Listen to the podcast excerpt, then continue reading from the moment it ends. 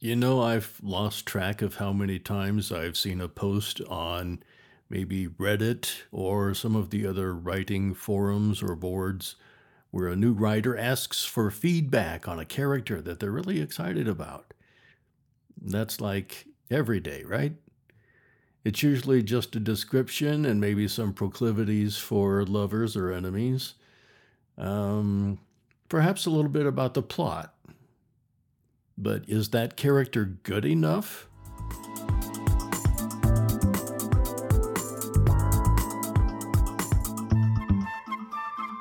Hi, everybody. I'm TJ, and dude, there's absolutely no way I can answer the question based on just that paragraph, even if it goes on for three more pages. The answer depends on the context of the situation and how well you write their response to the situation. What I mean by that is that readers, who are the ultimate judges, need more context than the outside of the book. So, yes, that character is perfect. Keep writing. If you need to change it later, it's called Editing, Revision, and Rewriting Your Three New Favorite Friends. Welcome to another bite sized episode. This is episode two, and I'm going to talk about characters. There's no way I can cover all of what should be discussed around characters in a single episode, so I'm sure we'll revisit characters many times. Okay, so um, hang on here. I'm going to spin the meme wheel and let's experiment here for a few minutes. Aha. I see a female half orc. If you don't know what an orc is, maybe think about a Klingon, a Wookiee, a Ferengi, a troll, some kind of humanoid that doesn't seem pretty to most humans. She's maybe about uh, five foot five, meter and a half. She has an unfortunate and oddly greenish skin tone with uh, scaly skin, black hair, and a face only her mother could love, but maybe did not, come to think of it. And uh, some of her teeth are tusks. Mwah. Furthermore, she's wearing a pink ballerina tight and a tutu. She's in a large open area where several walking corridors come together not far from the landing pads and arrival facility of Waypoint Station 7, which orbits Uranus and is mining gases such as methane. She probably seems too bony, solid, and heavy for a ballerina, large hands and feet, probably, right? She likes fiery drinks, meaty meals, and male humans with lots of cash. She is completely afraid of spiders because how do spiders get on a space station? They must be tough. And, and there is a small dagger in her tutu. Charming. Is uh, is that a good enough character? Well, every one of you listening is going to have an opinion, and all of them are correct. What I also did not tell you, as far as context, is that this character is advertising a musical comedy, and she's the star of the show. wait, wait, wait. Then why does she carry a dagger? Well, maybe it's a prop. Maybe hanging around methane miners is hazardous? I would think so. Does she have any regular street clothes? Dude, she's in a musical comedy theater troupe. She can wear whatever she wants, and today it's a damn pink tutu, okay? And by dude, I mean everybody. What's going to tell me if she's a good enough character is how she's going to deal with spiders at the critical point in the plot. What? Or why else do I need to know that she is afraid of spiders? Oh, snap. Okay, got it. And then I want to know if she loses the dagger or uses the dagger, sells the dagger. Uh, Why tell me about a dagger if she's not going to use it or lose it or it's meaningful in some way? It's just a waste of effort to try to describe that.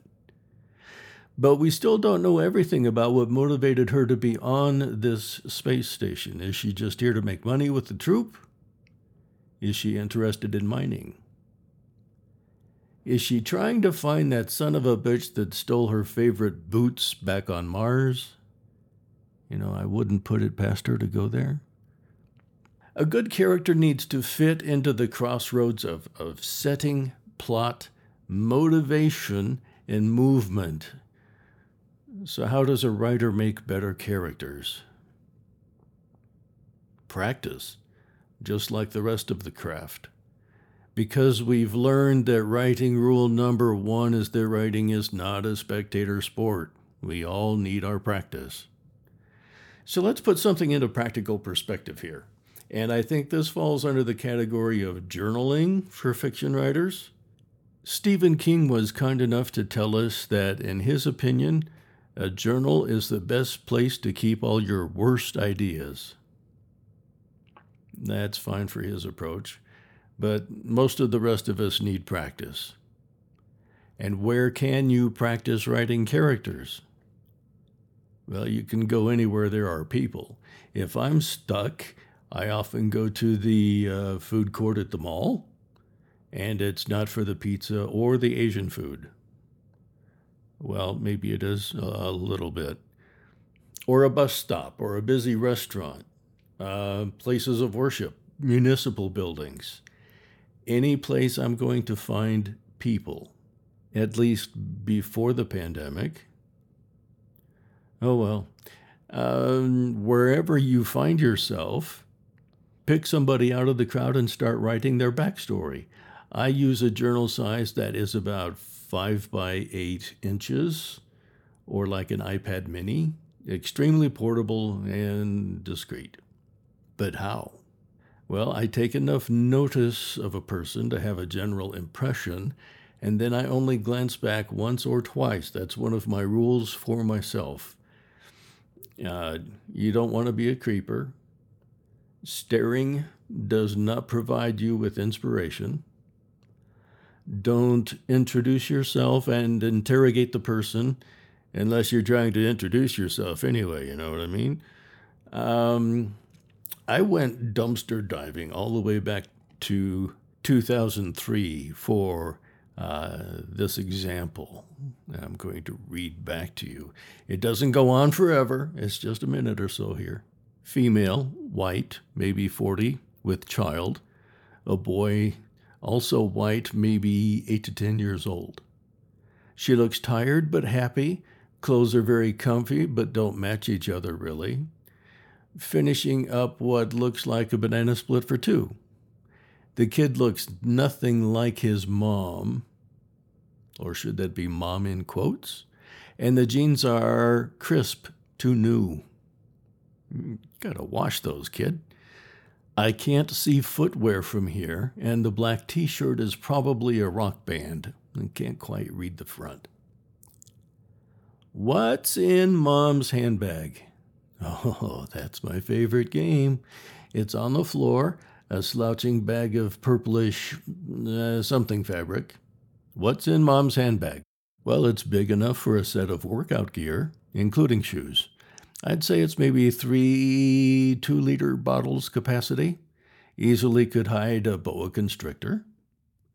If it's workout clothes, maybe she's a martial arts instructor and she'd kick my ass so hard I'd wake up in the potted plants. Uh, she and the kid are laughing now.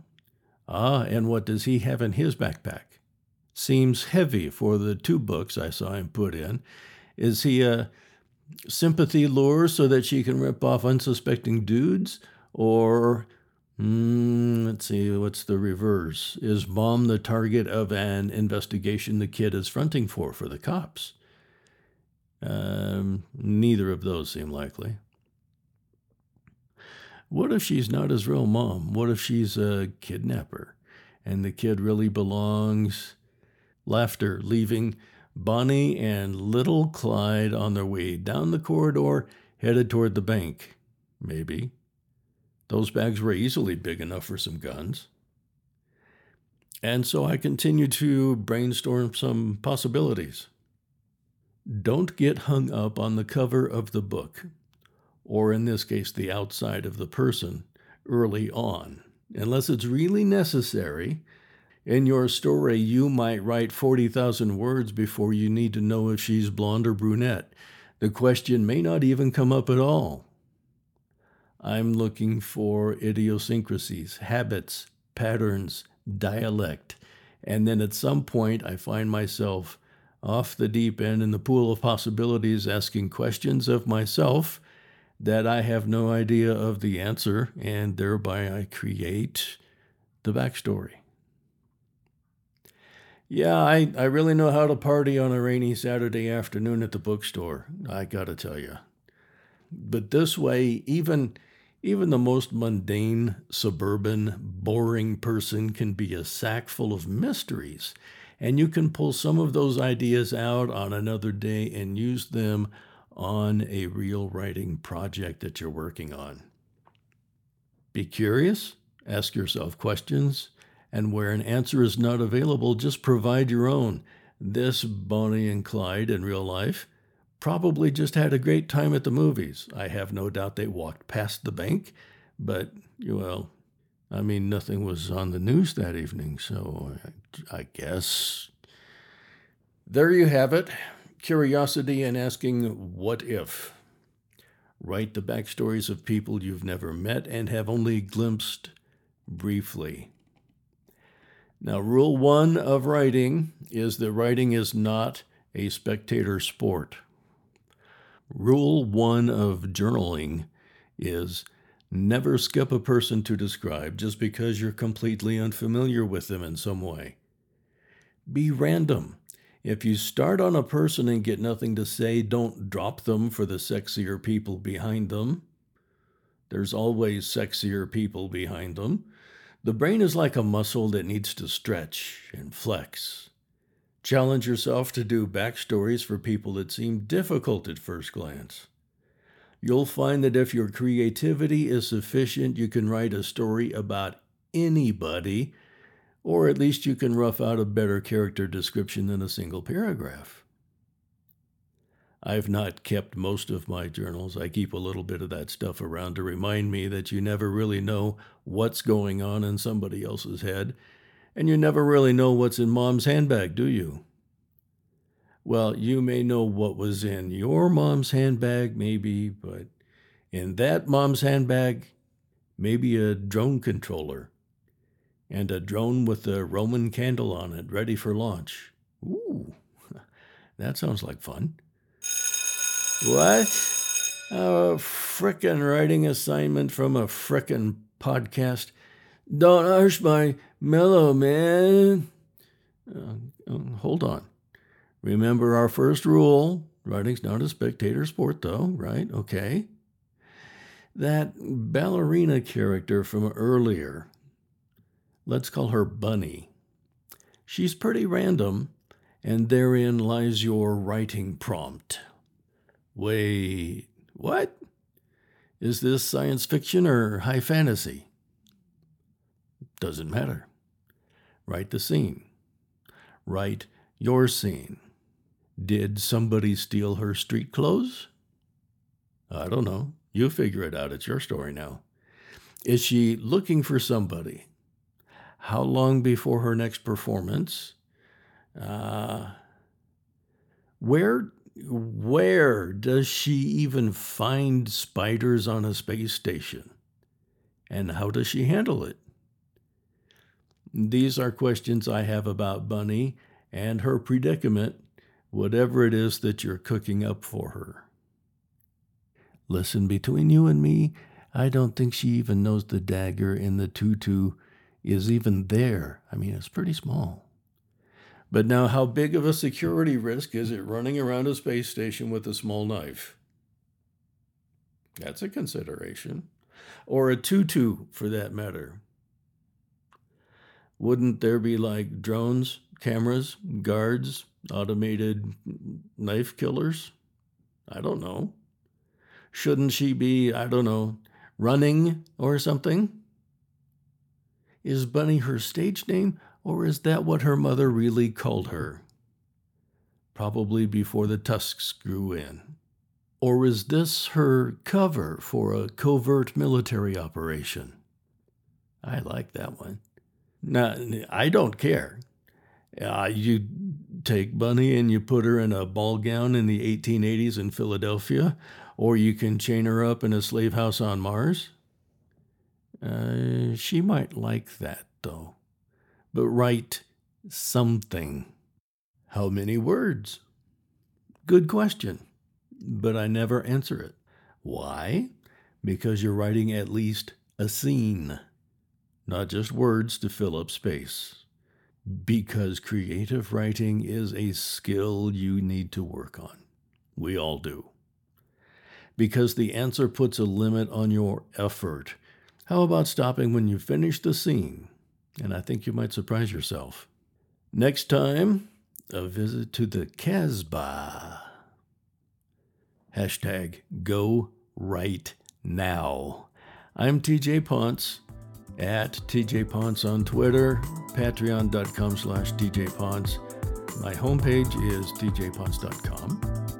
Keep writing, scribblers. I'll talk at you next time.